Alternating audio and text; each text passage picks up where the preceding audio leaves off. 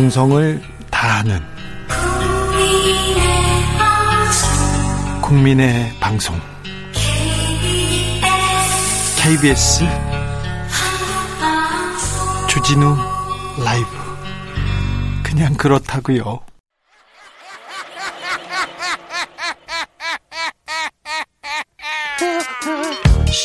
발로 뛰는 기자, 탐구하는 기자, 세상의 질문을 마구 던지는 기자, 기자가 본 오늘의 세상, 기자들의 수다. 라이브 기자실을 찾는 오늘의 기자는 KBS 김비치라 기자입니다. 안녕하세요. 네, 안녕하세요. 한 주 잘 지내셨어요? 뭐 아시는 것처럼 다시 국회 출입 기자 중에 확진자가 나오는 바람에 네. 또 다시 국회에서도 어떤 상황에서도 이 마스크를 벗지 않고 사는 삶이 반복되고 있습니다. 국회는 뭐 바람 잘 날이 없어요. 조금 나은 듯 하면 또 생기고 또 생기고. 네, 사실 선제적으로 국회 내부에서 박병석 국회의장이 거리두기 3단계 해보자면서 조치를 강화했잖아요. 네. 외부 사람 못 들어오고 해도 결국에 안에 있는 사람 숫자가 워낙 많다 보니까 확진자가 나오지 않기에는 좀 어려운 상황인 것 같습니다. 그렇습니다. 뭐 지금은 어디에서 누가 걸려도 이상하지 않는 상황이에요. 네. 아이고 국회가 코로나 때문에 거의 스톱돼 있는데 또 사건 사고는 많습니다.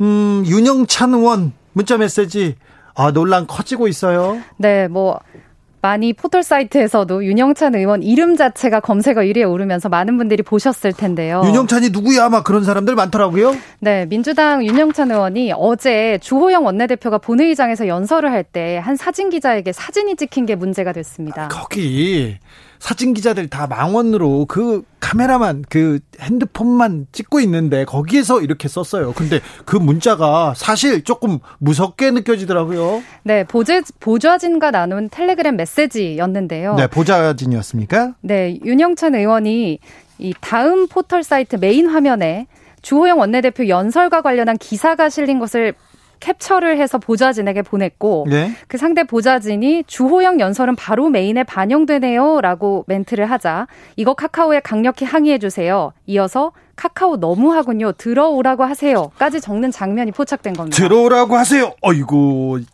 참, 네. 이분이 사실 포털 사이트를 잘 아는 사람이기 때문에 이게 논란이 더 됩니다. 그리고 청와대에 계셨고요. 맞습니다. 사실 유니원은 동아일보 기자 출신이긴 한데요. 카카오 경쟁사라고 할 수 있는 네이버에서 대외협력 이사와 부사장도 지냈고 업계 전문가라고도 할 수 있습니다. 그렇죠. 들어오라고 하세요. 그러면은 네이버에서 들어가는 사람이 이분이셨어. 맞습니다. 지금은 또 네이버나 다음 같은 포털 사이트를 피감하고 있는 국회 과방위 소속 의원이기도 해도 더 눈길이 그렇죠. 그러니까 지금 국민의힘에서 야당에서 이것 언론 통제 아니냐 이거 큰 소리를 낼만 하기도 해요. 어찌 보면. 네, 국민의힘은 직후에 포털로 언론 통제했냐라면서 총 공세를 펼치고 있습니다. 빌미를 줬어요. 때마침 어제 사진 찍히고 나서 국회 과방위 전체 회의가 있었습니다. 예? 이 자리에서 국민의힘 의원들이 이제 논란이다. 어떻게 할 거냐 얘기를 하자 윤 의원은 사실 전날에 이낙연 대표 연설 보니까 카카오 메인 페이지에 뜨지 않더라. 이상하다고 생각을 했는데 다음 날 같은 시간에 주호영 원내대표 연설에 대해서는 전문까지 붙여서 기사가 뜨더라. 예? 형평성에 대해서 이의를 제기할 수 있다라고 생각을 해서 보좌진과 대화를 나눴다. 이게 이 말이 사실이라면 또 일리도 있어요? 그렇습니다. 사실 그 자리에서 이낙연 어, 그 자리에서 윤영찬 의원은 내가 알아볼 권리가 있었고 이것에 대해서 궁금증을 가진 건 사실이다라고 솔직하게 얘기를 하기도 했습니다. 예. 하지만 논란은 사그라들지 않았습니다. 야당 소속의 과방위 의원들이 윤영찬 의원이 과방위에 있는 것 자체가 부적절하다라면서 사보임을 요구하면서 자리를 떠나서 과방위 회의가 파행에 빚어졌고요. 네. 다음 날인 오늘은 위원 사퇴가 아니라 아예 의원직을 내려놔라라고 성명서까지 썼습니다. 세게 나왔어요. 의원직도 내려놓으라고 막 네. 치고 나갑니다. 국민의당 아, 국민의힘에서는 그리고 오늘 긴급 온라인 의원총회까지 열어서 네, 이, 이 문제로 안, 네, 이 문제를 두고 심각하다. 당 차원의 TF를 만들어서 대응하겠다. 총 공세를 펼치고 있습니다. 네. 사실관계를 좀 따져보자고요. 그리고 포털 사이트는 뭐라고 하는지 또 알아봐 주세요. 사실 포털 사이트 입장에서는 당혹스럽다라는 입장입니다. 다음 카카오는 5년 전부터 이 인공지능 AI 알고리즘을 통해서 뉴스가 배치가 되는 거지 사람이 개입하지 않은 지 오래됐다. 그리고 유니원실에서 이같이 문의를 했을 때 전날에 이낙연 대표 연설도 메인에 떴었다. 그렇게 아. 질의를 했다라는 게 카카오의 입장입니다. 떴어요? 네, 네 약간 떴습니다. 좀 약간 송구한 상황이네요. 근데 이제 이게 AI 알고리즘이 편집을 하다 보니까 그 주진우 기자와 제가 보는 화면이 다를 수도 있고 그 이용자의 요구에 따라서 계속해서 알고리즘이 변한다. 알고리즘이 뭔지 저희는 모르지만 그렇게 얘기를 하고 있기 때문에 보는 화면이 다르기 때문에 형평성에 대해서 각자 가지고 있는 생각도 다를 수 있습니다. 좀 다르기는 하지만 그래도 포털 사이트가 지금껏 그 메인에 무슨 기사를 띄우느냐로 장난을 많이 쳤어요. 맞아요. 최근에는 이런 논란이 없었지만 지난 정권에 그 지난 정권에 굉장히 많았어요. 제가 기사를 쓰면 네. 한 사이트에는 메인에 항상 올라옵니다. 근데 한 사이트에서는 제 이름을 찾아볼 수도 없어요. 아. 네이버가 특히 그랬어요. 네이버한테 항상 제가 이렇게 뉴스를 보는 사람이잖아요. 가장 좀 뭐라고 해야 되나 좀 가장 보수적이고 악질적인 편집을 한다 이런 음. 생각을 해가지고 따지고 싶었어요. 그때 네이버의 책임자가 윤영찬 의원이었어요. 진짜 나는 따지고 싶었어 그 양반한테 글도 많이 썼어. 그래서 네이버에서 직접 얘기도 하고 그랬는데 혹시 어떤 답변을 받으셨어요? 자기네들은 AI가 해서 절대 공평하다 이게 공평하다고 얘기하면 사실은 안 공평합니다. 뒤에서는 또 얘기를 하고 좀 조용히 해주세요 얘기를 했는데 그 말 하려면 좀 기니까 여기서는 안 하고. 네. 사실 주진우 기자 얘기하신 것처럼 이 포털 사이트의 뉴스 배치 그리고 알고리즘이 공정한가에 대해서는 논란이 계속되고 있죠. 그걸로 장난 많이 쳤다니까요 지금껏. 그래서 이번에 이제 국정감사를 앞두고 있잖아요. 네. 어찌됐든 간에 이 이번 이슈로 인해서 이번 국감 때 이 포털 사이트 뉴스 배치에 대한 공정성이 다시 이슈가 될 것 같습니다. 따져봅시다. 얘기해봅시다. 8876님, 주지, 주 기자님, 오늘도 집에 가면서 당신과 같이 가요. 항상 고마워요. 아이고, 제가 고맙습니다. 제가 고맙습니다. 조금, 아, 조금 위로를 줘야 되는데, 맨날 무섭고 어려운 기사, 네. 무거운 기사만 주는 거 아닌가, 그래서 미안함도 있습니다. 5867님은 육체 피로, 정치 피로, 사건, 사고에 의한 피로, 시원하게 날려주는 주진우 라이브인데, 이제 약발이 좀 다 했나? 안 풀려요, 요새. 좀 더 강하게 조제해주세요. 아, 죄송합니다. 요새 육체 피로, 정치 피로 막 날려줘야 되는데 기사들만 보면 더 피로가 쌓이는 것 같아서 죄송함을 가지고 있습니다.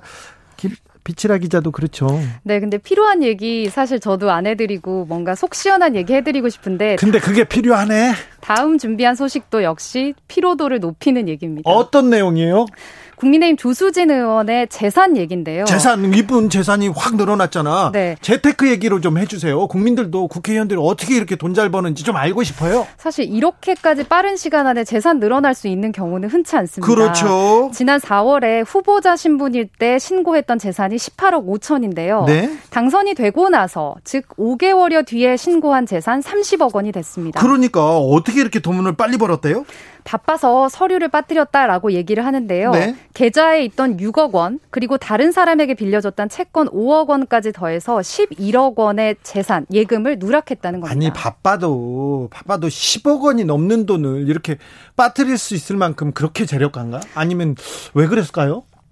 사실 은행에 억대의 돈을 예금해 놓고서 이걸 잊어버린다? 일반인들의 상식으로는 받아들이기 어려운 부분이 많다. 네. 라는 게 지금 분위기입니다. 좀 부럽기도 하다. 그리고 네. 채권 5억 원 다른 네. 사람에게 빌려줬다고 했는데 누구에게 왜 빌려줬는지 전혀 답을 하지 않고 있어서 논란이 커지고 있습니다. 그 얘기는 안 하고 그 얘기는 하나도 안 하고 있어요. 자기가 이 돈이 어떤 부분이고 어떤 누락이었다, 어떤 실수였다는 얘기는 안 하시고 다른 얘기를 하세요? 네, 사실 연락을 계속해서 받지 않고 이 부분에 대해서 묵묵부답하던 조 의원이 오늘 페이스북을 통해서 관련 얘기를 드디어 했습니다. 드디어 어떤 얘기했습니까? 그런데 요지는 본인 본인의 재산 얘기 말고요. 예. 여당 의원들 재산 신고에도 문제가 있다더라라는 주장입니다. 나 말고 남들도 그래 이런 얘기 하셨어요. 여러 법조인들이 여당 의원들 그리고 범 여권 인사들 재산 들여다봤더니 후보자로 신고했던 것과 이번에 신고한 것 변동 차이가 크더라라고 하면서 범 여권 인사들 이름 10여 명의 이름을 직접 거론하기도 했고요. 네.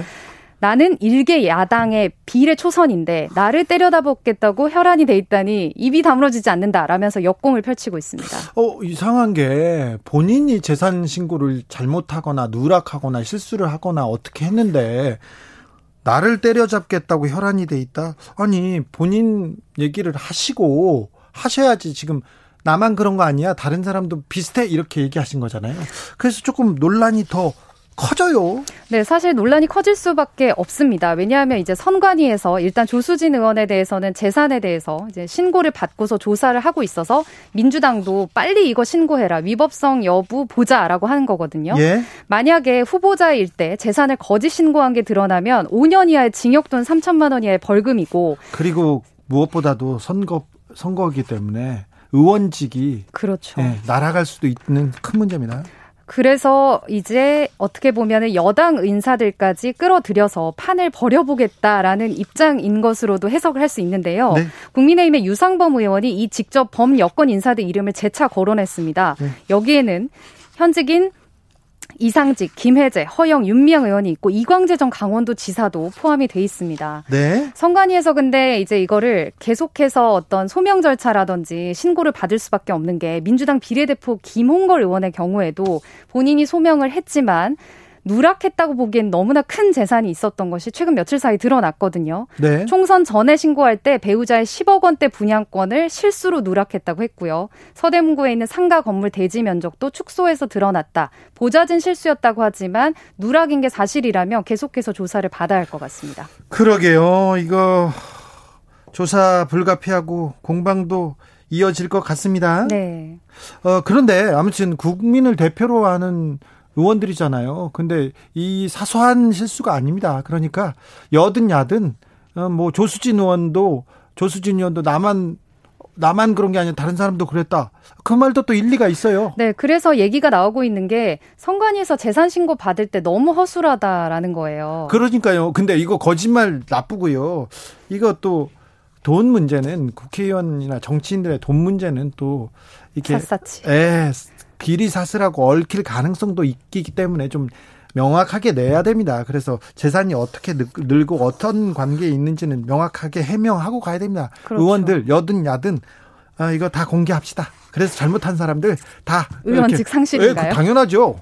해야죠. 이거 우리가 더 합시다. 다음 시간에 네. 이 문제에 대해서 조금 더 취재해가지고 더 해봅시다. 숙제를 주시는 거예요. 해봅시다. 네. 8784님, 주기자님, 이제 말 엄청 잘해요. 우리 아들만큼 해요. 다섯 살 아들이요. 퇴근길 잘 듣고 있습니다. 제가 다섯 살 아들만큼 하면 이거 지금 성공하고 있습니다. 아이고, 감사합니다. 주미연님, 주진우 라이브는 매일 한 개씩 의무적으로 사소한 거라도 좋은 뉴스를 전해주세요. 힘나게 그러고 있습니다. 제가 근데 좋은 뉴스가 맨날 동물 뉴스, 식물 뉴스예요. 아까는 택배 아저씨 편지 기사 저희가 생각하고 있습니다. 고민하고 있습니다. 그런데 좋은 뉴스 찾기가 그렇게 어려워요. 어려워요.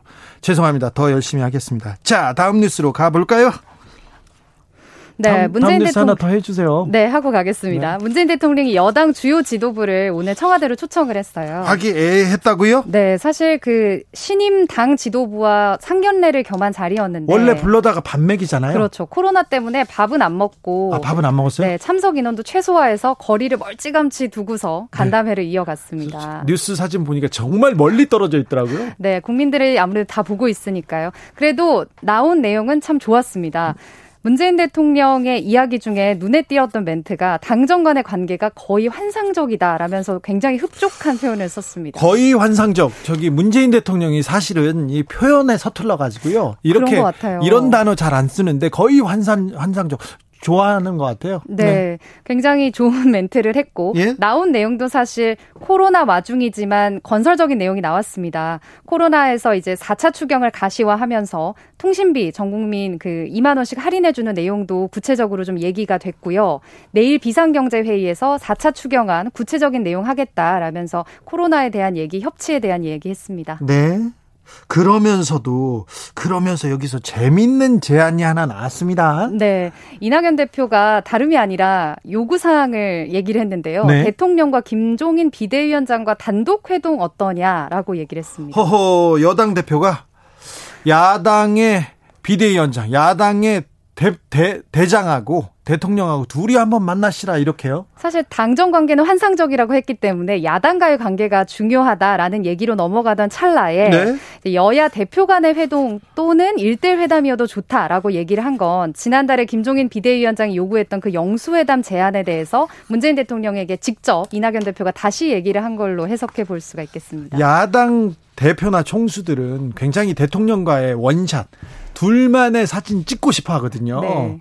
어, 황교안 대표도 그랬고요. 그 다음에 김종인 비대위원장도 항상 그랬는데 아 이걸 이낙연 대표가 직접 지금 주선하는 네. 주선하는 모양새인데 이거 잘될것 같습니까? 일단 내일 국회의장 주재로 이낙연 대표도 김종인 비대위원장하고 오찬을 처음으로 갔습니다. 네. 이 자리에서 본격적으로 주선하는 모습이 나온다면 뭐 아주 3자 회담이 될 수도 있겠지만 김종인 비대위원장이 얘기했던 단독 회담 쪽으로 갈 수도 있을 것 같습니다. 그러게요. 아, 훈풍이 불 수도 있을 것 같습니다. 네, 기대해 보겠습니다. 기대해 볼까요? 네. 기자들의 수다 지금까지 KBS 김비치라 기자였습니다. 감사합니다. 네. 4710님이 제2, 제2 자유로를 타고 지는 해를 등지면서 퇴근하는데 너무 예쁜 무지개가 보였어요. 퇴근길에 무지개 잡으러 가는 것 같았어요. 와. 우리나라의 무지개처럼 예쁜 일만 있었으면 비가 많이 옵니다. 오늘도 비가 왔습니다. 어제도 오고 그런데 비가 그치면요 하늘은 그렇게 또 예쁩니다. 그러니까 예쁜 하늘 보시고요 예쁜 생각 더 많이 하셨으면 좋겠습니다. 라디오 정보센터 다녀오겠습니다. 조진주 씨. 정치 피로, 사건 사고로 인한 피로, 고달픈 일상에서 오는 피로. 오늘 시사하셨습니까? 경험해 보세요. 들은 날과 안 들은 날의 차이. 여러분의 피로를 날려줄 저녁 한 끼 시사. 추진우 라이브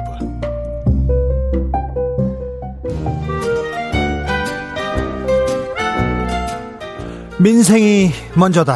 함께 잘 먹고 잘 사는 법 찾아보겠습니다. 민생과 통하였느냐? 생생 민생 통.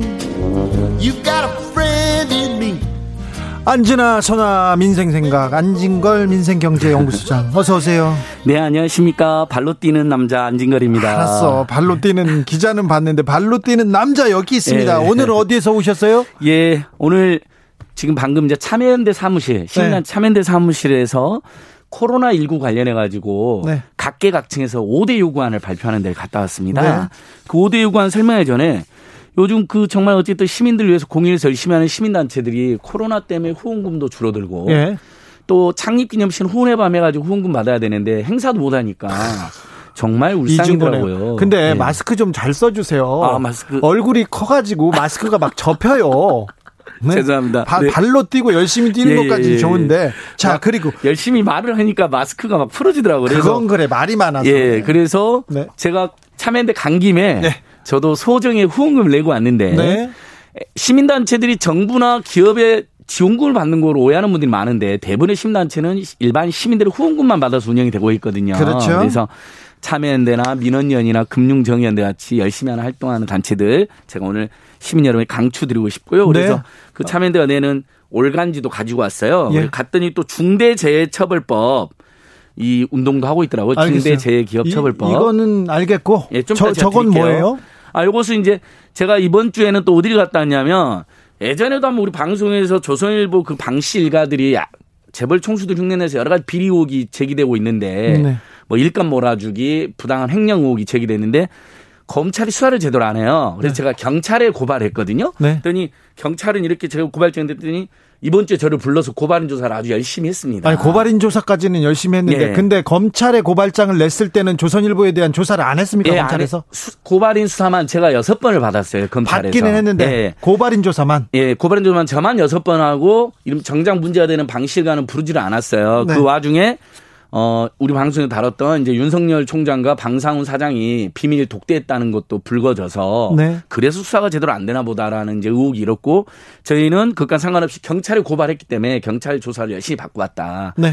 또 다른 건 어, 뭡니까? 저희 활동의 70%는 민생 경제 살리면 30%는 고발. 이런 저기 정의 활동이죠. 사회 정의 활동. 어쩔 수 없는 고발도 한다는 것입니다. 네. 그래서 코로나19 대책 관련해 가지고 방금 전에도 지금 뉴스에 통신비 2만 원 나오잖아요. 예? 자, 이거 저희가 제안한 내용이긴 하거든요. 아, 그래요. 이거 자, 여기부터 시작할까요? 이렇게 어려울 때 통신비나 해 줘야 되는데 오늘 정부 대책에 대한 강력한 유감입니다. 자, 1년에 영업이익만 3.5조에서 4조를 기록하고 있는 통신 3사가 예. 8월이든 9월이든 한 달이라도 반값으로 한번 할인해달라는 저희가 촉구를 했거든요. 예. 근데 단 한 푼도 인하를 안 해주고 오히려 지금 정부가 2만 원씩 지원한다는데 그렇게 되면요. 대, 기업한테 주는 거잖아요. 예, 어떻게 되냐면요. 자, 어 13세 이상 성인들로 해도 한 4천만 명 된단 말이죠. 예. 그러면 만 원이면 4천 원이고 2만 원이면 8천 원이나 됩니다. 네. 이걸 국민 세금으로 모두 지원하는 것도 의미는 있습니다. 왜냐하면 지금 온라인 활동이 늘어났기 때문에 그렇죠. 전화기 다만. 저는 통신 대기업들도 지금 콘텐츠 지금 현재 온라인 세상에서 비대면 사업에서 엄청나게 떼돈을 벌고 있는 데가 택배, 배달, 온라인 쇼핑몰, 통신사도. 통신, 컨텐츠 이런 데들이잖아요. 이런 회사들도 8월달, 9월달에는 중소상공인들하고 시민들한테 일면 50% 할인이든 30% 할인이든 한번 해줄 수 있는 거 아닙니까? 이렇게 어려운 시기에. 그러게요. 다들 방역에 협조하면서 집콕을 하고 계시는 거거든요. 그러니까 거기서 집에 계시면서 온라인에 엄청 이제 소비를 늘리시는 거예요. 동네 경제는 안 가고. 예. 그러면 저는 통신재벌 3사가 정부에서 반 우리 반씩 하자. 네. 예를 들면 2만 원 할인할 때 정부가 만 원 낼 테니 통신 3사도 만 원씩 내라. 예. 영업이익이 3.5조 4조나 되기 때문에 돈 많이 벌고 있으니까 예, 많이, 더 많이 버니까 코로나 시대. 택배사도 마찬가지잖아요. 그래서 네. 어제는 택배 과로사 대책 촉구도 갔다 왔거든요. 그러니까 제가 진짜 이번 주에 어디 갔다 온 것만 이야기해도 한 1시간 걸릴 거예요. 아 알았어, 알았어. 그건 다른 데서. 예. 야, 근데 근데 통신비 정부에서 보조 그, 그래요. 그럴 수 있는데 사실 통신사가 코로나 시대에도 많이 벌고 있으니까 더 많이 벌고 있으니까 맞습니다. 그 부분에 대해서는 예. 조금 예. 고려해 줄 만한데 통신 이동 통신만 영업이 늘어나는 게 아니라 5G도 지금 가입자가 늘어나는데 불안전 판매인데도 예. 환불도 안 해주고 있잖아요. 그다음에 이동통 3사들이 판매하고 있는 IPTV 있잖아요. 이거 지금 사람들이 집에서 다 IPTV로 영화를 보시니까 최근에 뭐 저도 집에서 영화 소리꾼이나 강철비 2를 봤는데 그것도 이제 만 원 안팎이잖아요. 그래서 그 IPTV들이나 영화 컨텐츠 업자들도 돈을 많이 벌고 있어요. 네, 영화를 봐도 꼭 그, 네. 앉은 걸 소장하고 어울리는 영화를 봐요. 소리꾼이랑 강철비 2는 재밌더라고요. 근데 아무튼 그런 데에서도 이렇게 힘들 때 50%라도 한번 할인해 달라는 겁니다. 이런 요구를 했는데 오늘 정부가 이제 2만 원 할인하겠다, 지원하겠다 발표는 취지는 좋으나 반드시 통신재벌 상사랑 반씩 부담하는 게 좋겠다라는 공고를 드립니다. KT, 예. LG, SK텔레콤 맞습니다. 어, 코로나 시대에 어렵다고 하면 이런 얘기를 안진걸 소장이 하지도 않아요. 예. 예. 그런데 예. 그 통신 이 주파수 이거 국가에서 국민의 세금으로 주는 것도 있지 않습니까? 맞습니다. 그 어, 통신재벌 3사들 모두 다 보면 옛날에 전화국이나 한국이동통신 같은 그렇죠. 공기업에서 왔습니다. 공기업 거 가져갔잖아요. 예, 그래서 전파나 주파사라는 공공재를 활용하고 장사를 하고 있고 다른 업체는 사업을 못하게 법으로 규정을 해놨습니다. 그러니까요. 그러니까 독과점 사업이거든요. 이 사업은 기본적으로 박리담회가 가능한 사업이고 다른 경쟁자가 없잖아요. 네. 그러니까 이럴 때라도 통신비나 해라. IPTV 컨텐츠료 인하해라. 그거 해야 되겠네. 네. 그거 저희가 촉구 주장해야 있고요. 되겠습니다. 그다음에 자. 이제 5대 요구안 오늘 발표가 있었는데 아니 5대 요구안 말고 이것부터 급한 예. 것부터 합시다. 급한 거. 예. 2차 재난 재난지원금 그러니까요. 선별 지급으로 가닥 잡혔어요. 잡히고 있는데 소상공인들을 위한 특단의 대책이 필요하다고 계속 주장하고 계시잖아요. 예. 오늘 그 5대 요구안 기자회견이 바로 중소상공인들 같이 한 겁니다. 예. 자, 지금 모두에게 주면 사각지대가 없는 굉장한 장점이 있잖아요. 빨리 줄 수 있고. 예. 자, 추석 전에 선별 정부에서는 맞춤형 지원이라 고 그러는데 저희들이 오늘 기자회견한 게 언론에 많이 나왔거든요. 근데 이제 좀 이따 뭐 KBS에서도 찍어왔으니까 KBS 뉴스에도 나올 것 같은데 이 맞춤형 방식은 어떤 식으로든지 사각지대가 발생합니다. 예. 기준이 예를 들면 25% 매출이나 소득이 줄어든 특수고용 노동자들이나 자영업자를 중심으로 한다는 거잖아요. 자, 근데 매출이 24.9% 줄어든 사람은 어떻게 할 거예요? 그러면 안 그다음에 현금으로 주로 거래하는 분들은 입증이 안 돼요. 그 우리 발렛 파킹 하면 그분들 다 3천 원, 2천 원 항상 현금으로 드리잖아요. 예? 그분들 같은 경우는 어떻게 할 거예요? 이렇게 아예 소득이 줄어든 게 입증이 안 되는 계층이 있다는 것이고요.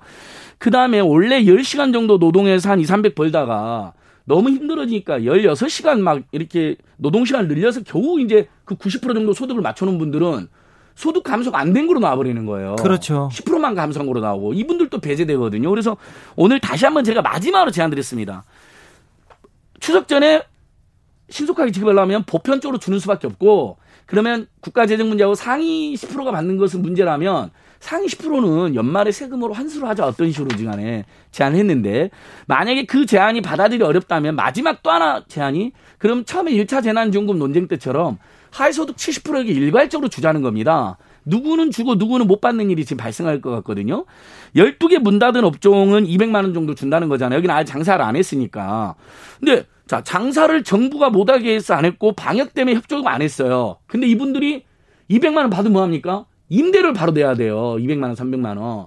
결국은 재난지원금 줘가지고 임대료로만 가게 생겼거든요. 그러면 호주는 이렇게 하더라고. 호주는 어떻게 발표를 하냐면요. 총리가 직접 발표를 했는데 매출 감소액의 50%를 임대료를 감액해 줘야 돼요. 네.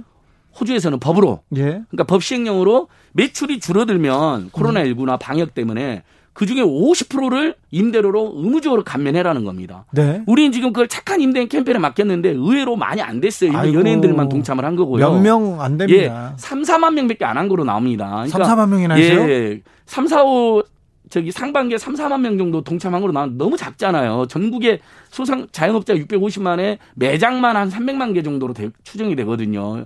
그래서 지금 어 맞춤형 지원으로는 어떻게든 사각지대가 발생할 수밖에 없고 못 받는 분들은 어떻게든 불만과 원성이 나올 수밖에 없다. 그 부분은 모두에게 주는 게 좋은데 그게 정 어렵다면 하이스도 70%에게 일괄적으로 주자는 아니 지금 강력히 다시 한번 제기되고 있는 것이죠. 아, 선별로 이렇게 가닥을 잡았는데 또 또 안 소장님 얘기를 들어보면 또좀 안타깝습니다. 0825님도 비슷한 지적했어요.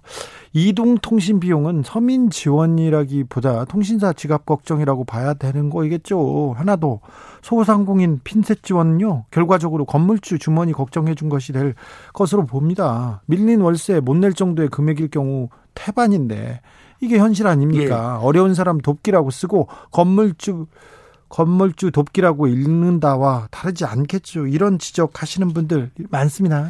그래서 소상공인 연합회에서 마침 조사를 했는데 어, 60% 정도가 매출이 90%가 줄어들었다는 겁니다. 아이고, 이렇게 많이. 업종은 아예 100% 줄어들었죠. 아예 장사를 안 했으니까.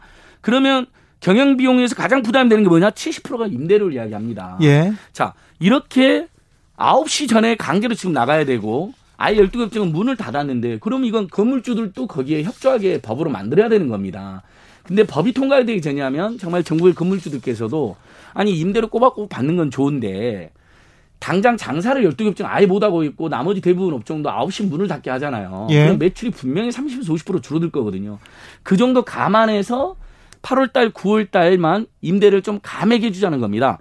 마침 제가 찾아보니까요. 법에도 상가 임대차 보호법하고 주택 임대차 보호법에도 보면 차임 증감 청구권이 있어요. 그게 뭐죠? 많은 국민들은 임대료는 올리는 권리만 건물주에 있다고 생각하시는데 법은 아주 공평하게 어, 월세나 보증금을 감액해 달라는 권리가 있다는 거예요. 그런 세입자에게. 권리가 있어요? 예. 법에요? 예, 주택임대차보호법 7조, 상가임대차법 11조에 나와 있는데요. 그런데 그런 예. 게 적용되는 건나 그 그러니까요. 그래서 제가 말씀드릴게요. 어, 조세, 경제 사정 등으로 임대를 감액을 청구할 수 있는데 지금 이게 의무 조항이 아닌 거예요. 임의 조항인 거예요. 네. 그래서 만약에 건물주께서 거기에 도움 호응을 안 하시면 소송을 해야 되는데 소송하면 너무 시간이 많이 걸리고 돈이 어렵죠. 네. 그래서 전국에 있는 주택임대차 분쟁 조정위원회, 상가임대차 분쟁 조정위원회에서 그것을 조정을 해줍니다. 그래서 제가 서울시 자료를 보니까요, 실제로 상반기에 활동했어요? 예 상가 건물의 임대료를 낮춰달라라고 조정이 2020년 1월부터 8월 30일까지 작지만 41건이나 접수됐어요. 아니 그런데 네. 건물주한테 좀 줄여주세요, 낮춰주세요 얘기하면 나가 그럴까봐 무서워서. 그러니까 그게 무서워서 못하긴 하지만 어쨌든 상가는 10년 동안 법이 장사를 하게 해놨고 주택도 최근 2년에서 4년 동안 살게 해놨으니까 네. 그때 쫓겨날 때 쫓겨나도 당장 지금 숨 넘어가는 상황이니까 제발 좀 인하해 주세요 했는데 안 들어주니까 상가임대차 분쟁 조정위원회, 예. 광역시도 산하에 있고 법률구조공단 산하에 있습니다. 예. 그러니까 우리 이 방송을 들으시는 세입자들께서는 네. 그냥 임대료 감액 안 된다고 끙끙 앓지만 마시고 네. 이런 절차를 돈도 안 들고 신속하게 해주니까 좋은 제도네. 예. 좋은 절차예요. 건물주들께서도 12개 업종은 문을 닫았고 지금 대부분 업종이 9시에 장사를 안 하고 있습니다. 그리고 이미 근데 7시, 9시 가봐도 집 여기 오면서도 캐피슬 주변의 상가들 문 닫고 있어요. 텅텅 비어 있습니다. 차량이 없어요. 인근의 주차장도. 그러니까 정말 저는 함께 사는 대한민국의 지혜에서 착한 임대인 캠페인 한 번만 더 해주자. 자, 9월달에 네. 50%나 30%라도 감액 한번 해주자. 함께 사는 네. 세상입니다. 그래서 아, 건물주님도 어려운지 알아요. 맞아요. 그런데 그런데 거기 새들어 사는 사람들 좀 생각도 조금만 더 해줬으면 좋겠습니다. 이런 좋은 제도가 있으니까 어, 야 내가 경제가 어려워. 장사가 안 돼. 그래서 차입 증감 청구권. 그러니까 네. 임대료 깎아줘. 이런 제도가 있습니다. 그러니까 좀 살펴보고요. 어렵고 좀 힘들다 이렇게 하시면 저희한테 주진우 라이브에도 보내주십시오. 그러면 저하고 어, 우리 민생의 안진걸 소장 함께 고민하겠습니다. 오늘도 감사했습니다. 생생민생 통 안진걸 소장 함께했습니다. 또 발로 열심히 뛰고 다음 주에 다시 오겠습니다. 고맙습니다. 알았어. 알았어. 네. 7050님, 나가는 돈이 고정이라 4시간 더 일했어요. 이런 분들 많습니다. 아니, 생활비는 나가, 나가지 않습니까? 그렇지 않습니까? 그래서 더 열심히 일했다는 분들 많습니다. 아, 훌륭하십니다. 4329님, 고통은 매우 주관적이고 상대적인 것입니다. 남의 다리가 부러진 것보다 내 손톱 밑에 가시가 훨씬 더 아픈 법입니다. 그렇죠. 그래요. 남의 고통을 절대적인 기준으로 나누는 것보다 그 자체가 모순이고 오만이라고 생각합니다. 네, 네. 그렇습니다. 김영성님은 요즘 민주당 일하는 거 보면 빈정상하게 합니다. 이런 분들도 좀 있습니다. 네. 자, 더 열심히 뛰는 주, 주진우 라이브가 되겠습니다. 왜 제가 열심히 뛰, 어야 되지? 저기보다. 네, 아무튼 저, 저, 안진걸 소장이 열심히 뛰니까 저도 열심히 뛰겠습니다. 교통정보센터 다녀오겠습니다. 김은아 씨. 테이크아웃 시사 나왔습니다. 오늘도 하나 챙겨가세요. 주진우 라이브.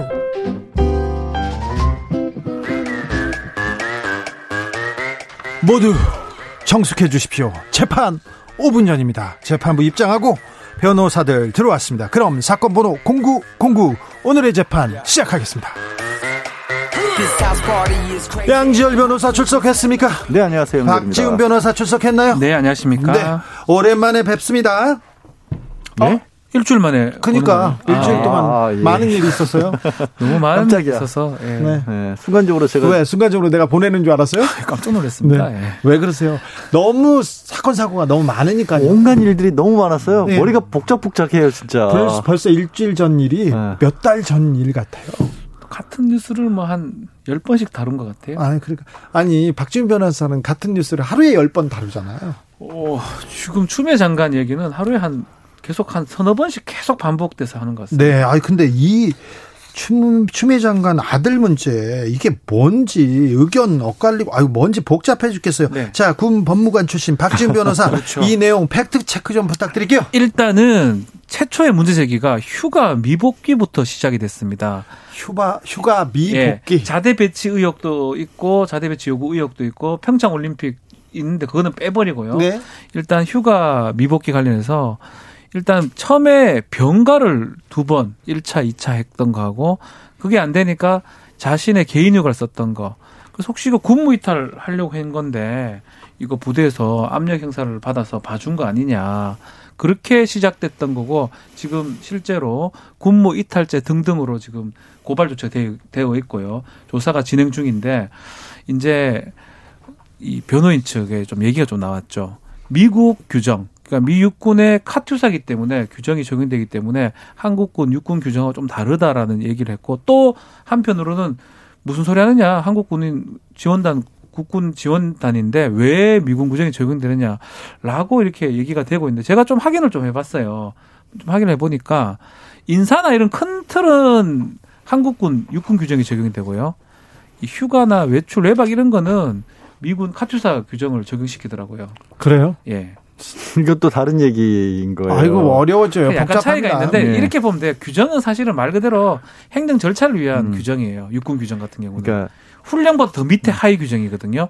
법을 좀 봐야 되겠죠. 저도 이 얘기를 짚고 싶었어요. 음. 그러니까 박 변호사가 얘기한 것처럼 언론에서도 지금 누구 쪽 말이 맞느냐, 어느 쪽 규정을 따르는 게 맞냐, 왜 한국 사람인데 미군 규정을 따르느냐. 그 얘기 많이 하고 있죠. 지금 네. 미군 부대 소속이니까 미군 규정을 따라야 된다 이런 얘기들이 많은데 좀 답답한 게 이거 이미 그때 당시에 휴가를 연기, 연기를 해줬다, 승인을 해줬다라는 사람이 있습니다. 이미 제대한 당시의 책임자가.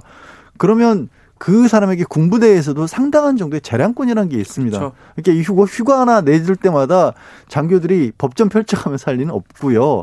그러니까 정말 위법한 정도의 범위를 넘어서는 게 아니라면 으흠. 그 사람 얘기가 가장 중요한 거거든요. 그렇죠. 그 사람이 또 책임자고요. 예. 네, 근데 그 사람은 그분은 이미 전역을 했고 네. 그분은 아무 문제 없이 내가 내 권한 내에서 해준 거라고 했는데 으흠. 이거를 막 졸수시면서 이 규정 갖다 대고 저 규정 갖다 대니까 정말 큰 무슨 뭐가 있는 것처럼 보이는 거예요, 지금. 이 육군 규정 같은 경우는요, 시행령, 시행 규칙보다 더 하위인 가급적이면 이렇게 절차를 진행하자라는 거고요. 그걸 위반했을 때 뭐 문제가 될 여지도 없습니다. 뭐 될 수도 있겠지만요. 네. 그래서 가장 중요한 건 법이거든요.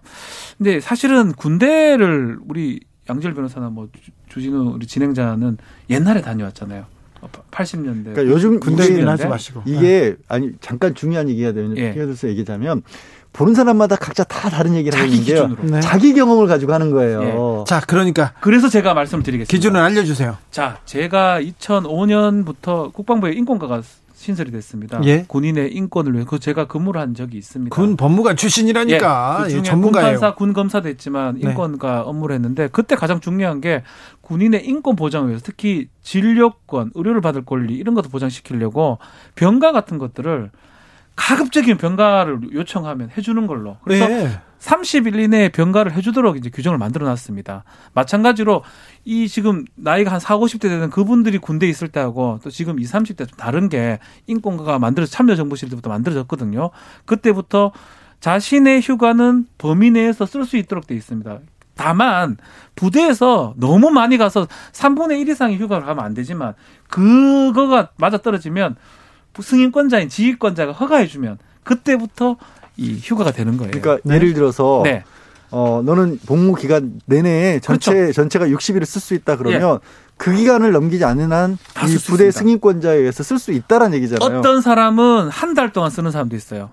제대하기 직전에 30일 동안 쥐가 쥐가 원하면 지가 그렇게 쓰는 거예요. 예. 근데 다만 지휘권자가 뭐 지금 중대장이면 중대장, 대대장, 대대장이 야, 너 혼자 지금 많이 나가면 안 된다. 지금 부대 인원 모자란다. 그래서 불어할 수는 있는 거예요. 음. 근데 이제 허가를 해줬다 그러면 지금 녹취상으로 본인 해줬다라고 하는 네. 거거든요. 그러면 법적으로는요, 저는 문제는 없다. 법적으로 문제가 없습니까? 예. 법적으로는 지금 중요한 얘기가 뭐냐면요.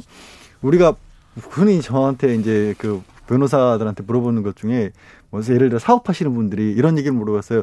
저, 저 제가 이번에 섬유 수출 사업을 하려고 그러는데 그거 수출하려면 무슨 법을 따라야 돼요? 그건 없어요. 그러니까 자기 마음대로 되되 불법적인 걸 저지르지 그렇죠. 않으면 되는 거예요. 큰 가이드라인만 있는 거고 박 변호사 짚은 것처럼 군 내의 규정이라는 것도 이게 정말 이 규정을 안 따르면 큰일 난다. 군용법으로 처벌한다. 이런 게 아니라 일종의 공고사항처럼 돼 있는 것들이라는 거예요. 실제로 명령이 떨어지면 그 명령은 구두로 할 수도 있는 거고요. 우리가 신고 같은 것도 구두로 하거든요. 근데 그거를 이제 근거하려고 서류를 두는 겁니다. 전산 작업을 하는 거고. 지금 사건에서는 여기서는 명령은 했는데 명령지 근거 서류가 없다라는 거거든요. 그거는 사실은 사실 부수적인 부분이라고 봐야 될 것 같고요. 그렇기 때문에 명령 소급해서 내리는 경우도 있어요. 사단장이 어떤 부대에 순시했는데 병사가 뭐 너무 잘하는 거예요. 야 너 휴가 가 포상 휴가라 그러죠. 이거를 특별 휴가라 그러는데 포상 휴가를 중대장이 대대장이 먼저 보내주고 나중에 명령지를 만드는 경우도 있습니다. 소급해서 그런 경우는 많지 않습니까? 뭐 너무 잘하는 친구가 있으면 그렇게 해주죠. 예. 요건 특별 휴가입니다. 자기 휴가가 아니고 예. 그런 경우도 있기 때문에 지금 우리가 큰 틀에서 좀 얘기를 해야 돼요. 법에 위반이 있느냐 이 부분을 봤을 때는 그게 가장 큰 중요한 요소죠. 휴가 관련되는 문제가 없다. 다만 이제 보좌관이 뭐 청탁하고 이런 부분은 저는 잘 모르겠습니다. 어떻게 진행되는지 알 수 없기 때문에 근데 최초로 발단이 됐던 휴가 부분은 음.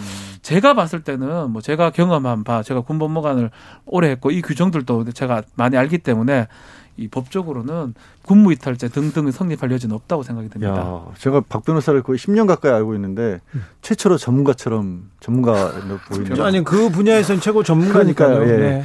예. 아니, 그런데 법무부 장관 의 문제입니다. 법무부 장관 아들의 문제인데 이게 병역 비리 군대에 갔냐 안 갔느냐가 아니라 휴가를 며칠을 더 썼느냐 안 썼느냐 이것도 법적으로 문제가 아직은 밝혀지지 않았는데 다른 또 거기에서 의혹이 나, 나 이어간다는 게 그렇죠. 아, 예전에 법무부 장관 있었지 않습니까? 총리도 하신 분 그분은 병역 비리 얘기는 별로 안 나왔어요. 그 두드러기로 안 갔지요. 예. 네. 그분은 네, 아, 그런데 네. 두드러기로 뭐 10년 동안 두드러기로 면제를 받은 사람이 4명 있었다고 홍준표 대표가 얘기하셨었는데 그 네. 문제는 별로 문제가 안 되고 지금 아들이 법무부 장관 아들이 예전에 병역비리가 아니라 휴가를 하루 이틀을 어떻게 갔냐 안 갔냐가 이게 문제가 되려면 이렇게 된 문제가 됩니다. 안 아픈데. 그렇죠. 안 아픈데 병가를 두 번이나 쓰고 그것도 모자래가지고 지가 휴가 썼다. 그리고 쏘겼다. 지휘관들하고. 그렇게 됐을 때는 이건 심각한 문제죠. 음. 그게 아니라면 사실 문제가 안 된다고 저는 생각이 듭니다. 다른 의혹도 계속 이어지는데 네. 그 저희들은 천천히 천천히 어, 따라가서 정리하고 가겠습니다. 다른 재판으로 좀 넘어가겠습니다. 재판이 어, 코로나 때문에 오래 쉬어가지고 열심히 해야 됩니다. 우리 네. 재판 가봅시다.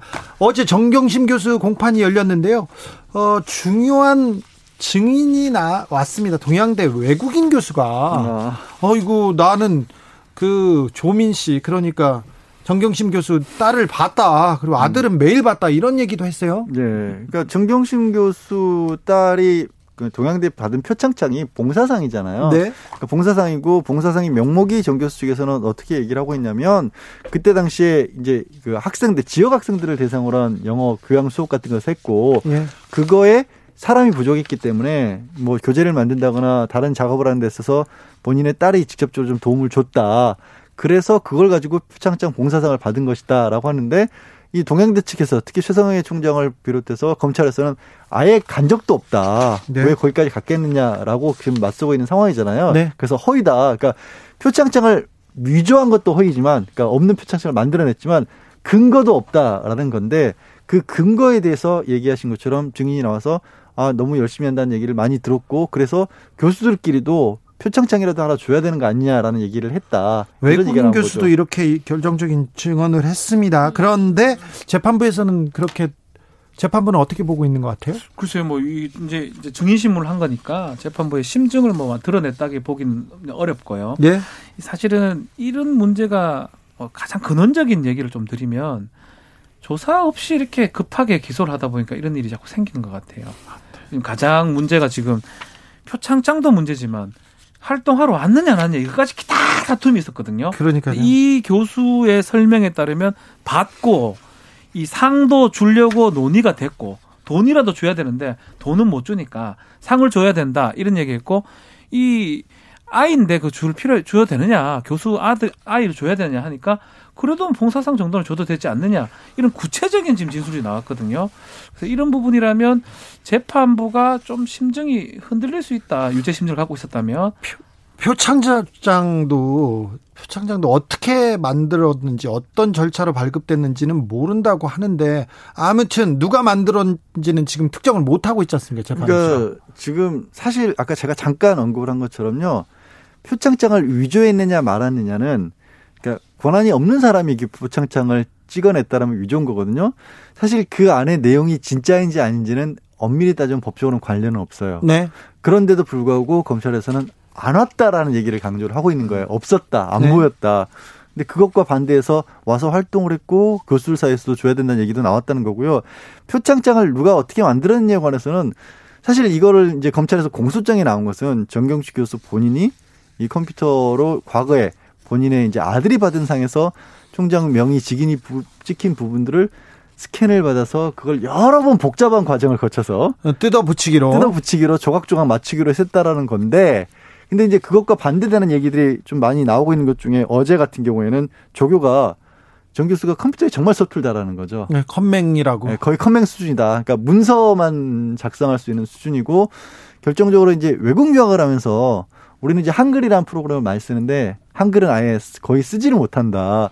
뭐 이렇게 뭐 표창장을 뭐 스캔해서 이미지 파일을 만들고 이런 건 못한다라는 얘기를 한 거죠. 네. 이거 처음 나온 얘기는 아니에요. 계속 이것도. 나왔던 예. 얘기입니다. 이것도 마찬가지로 조사가 제대로 됐었으면 본인 조사하고 그래서 뭐 제가 검사라고 하면 사실은 이런 과정을 이제 공소 사실을 시간, 장소, 방법을 구체적으로 기재해서 재판에 넣는 거거든요. 근데 수사를 되게 열심히 했는데 수사가 아주 부족했어요. 하나도 안 됐죠. 이게 네, 지금 부족했어요. 구성이 안 되는 상황이 돼 버리면 이거를 컴퓨터로 위조를 한 건지 정말 짜집기를 한 건지 이건 본인들도 이 검사가 당연히 조사한 다음에 해야 되는데 그 부분이 입증이 안 되기 때문에 상당히 좀 난해한 상황. 재판이. 이제 거의 막바지로 가는데 아직 그 죄를 지금 확정 짓지 못하고 있는 걸 보면 그렇죠. 지난해 이맘때쯤이에요. 표창장 논란이 9월 6일이죠. 있었을 때 9월 6일. 그러니까 지난해 이맘때쯤에 뭐라 그랬냐면 파일도 나왔고 다 끝난다 그랬어요. 음. 네. 자, 어, 형사비 25부 임정엽, 권성수, 권선희 부장판사가 있는 형사합의 25부의 2부입니다. 이 부서가 대등재판부입니다. 네, 이 네. 부서가 이재용 삼성전자 부회장 재판도 맡게 됐습니다. 경제 부, 부서고 네. 그리고 세 명 다 부장급이에요. 네, 네. 그래서 세 명 다 누가 하든지 간에 재판장이 되기 때문에 이 부서에서 맡, 맡, 맡게 될 거라고 우리가 예상하기 예상했죠. 네. 갈 거라고 생각했는데 네. 결국 왜, 25부에서 왜 예상대로 될까? 컴퓨터가 추천을 했다는데. 에헤이, 네. 어, 네, 들어오라고 그럴까요? 네. 네. 정, 네, 네, 재판부가 됐습니다. 이 재판 어떻게 벌어질 것 같습니까? 어떻게 이어질 것 같습니까? 이제 드디어 네. 22일부터 이제 이재용 부회장이 재판에 출석합니다. 네. 뭐, 사실은 뭐, 이거는 뭐 어떻게 이루어질 거라는 거 저희가 지금 말씀드릴 수 있는 건 없고 네. 다만 이제 관심이 가는 건 저는 이렇게 나오는 것 자체가 사실 뭐 좀 그렇긴 한데 벌써 이제 변호인단 어떻게 꾸릴 것인가가 언론에서는 주목을 하는 것 같아요. 예? 그러니까 지금까지는 주로 검찰 출신들이 왜냐하면 기소 전 단계니까 수사 단계였으니까 검찰 출신들이 많이 변호인단에 이름을 올렸었는데 이제 재판으로 넘어가니 법원 출신들을 많이 기용을 하지 않겠느냐. 이미 준비가 다 돼 있던데요. 아 그래요? 네. 예, 언론이 좀 늦네요 주 기자님보다. 네. 아 그러면 예. 저기 준비가 다 돼 있어요. 그리고 이 판사님이 이렇게 있지 않습니까? 그러면 부장 판사들도 있고요. 그 위에 있는 법원장도 있고요. 거의 영향, 포위를 하는 거죠. 영향을 미칠 만한 사람들은 다 이렇게 구합니다. 그래서 음. 이렇게 사죠. 재벌들은 그렇게 하지 않습니까? 회장님들은. 그렇죠. 지금 김현장도 뭐 한다는 뭐 얘기가 있고 아마 구성이 다 된 것 같습니다. 네. 다만 이제 창이죠, 창. 예. 창인 검찰은 지금 가장 삼성의 저승사자라고 불렸던 이복현 부장이 예. 강주 쪽으로 이제 갔습니다. 대전으로 갔죠. 아, 대, 죄송합니다. 대전으로 갔습니다. 네. 지방으로 가기 때문에 지금 부부장 검사가 지금 최재훈 부부장으로 제가 알고 있는데 네.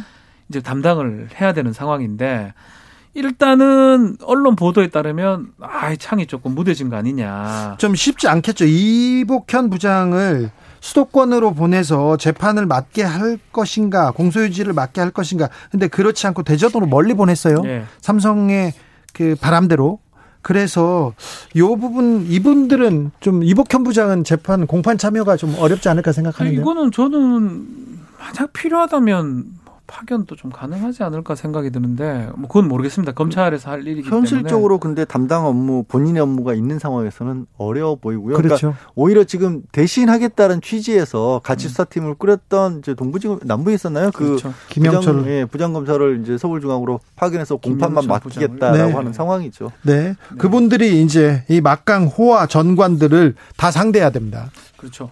사실은 근데 이것도 웃긴 거예요. 아, 웃기다는 표현은 조금 잘못된 것 같은데 정확하게 기소가 됐으면 어떤 사람이 공소 유지하더라도 유죄가 될 게 무죄가 되고 무죄가 될 게 유죄가 되면 사실 그것도 잘못된 거잖아요. 아니죠.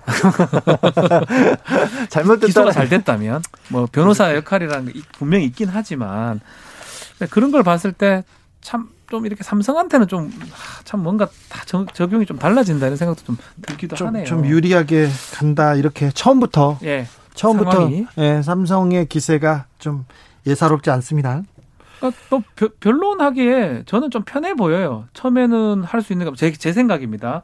일단은 뭐 시세 조정이나 이런 게 아니라고 주장을 해볼 것 같고요. 예. 두 번째로는 이재용 부회장 이제 피고인이죠. 몰랐다.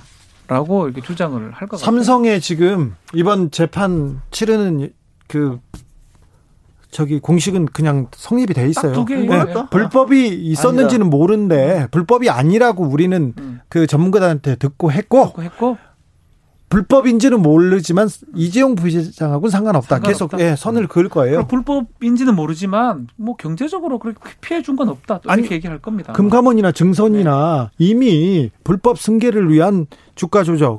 그다음에 분식회계가 있었다고 증명이 됐지 않습니까? 고발을 대법원, 한 거죠. 네. 정확히는. 네, 그러니까 명확하니까 고발을 한 거 아니에요. 네, 그렇죠. 그리고 대법원에서도 불법 승계를 위한 뇌물, 불법 승계를 위한 다른 내용이 있다고 감옥에 갔지 않습니까? 국민연금 관계자들이 승계를 해결하기 위해서 뇌물을 줬다. 그럼에도 그럼에도 변론할 땐 그게 또 할 겁니다. 왜냐하면 또. 상당히 복잡하거든요.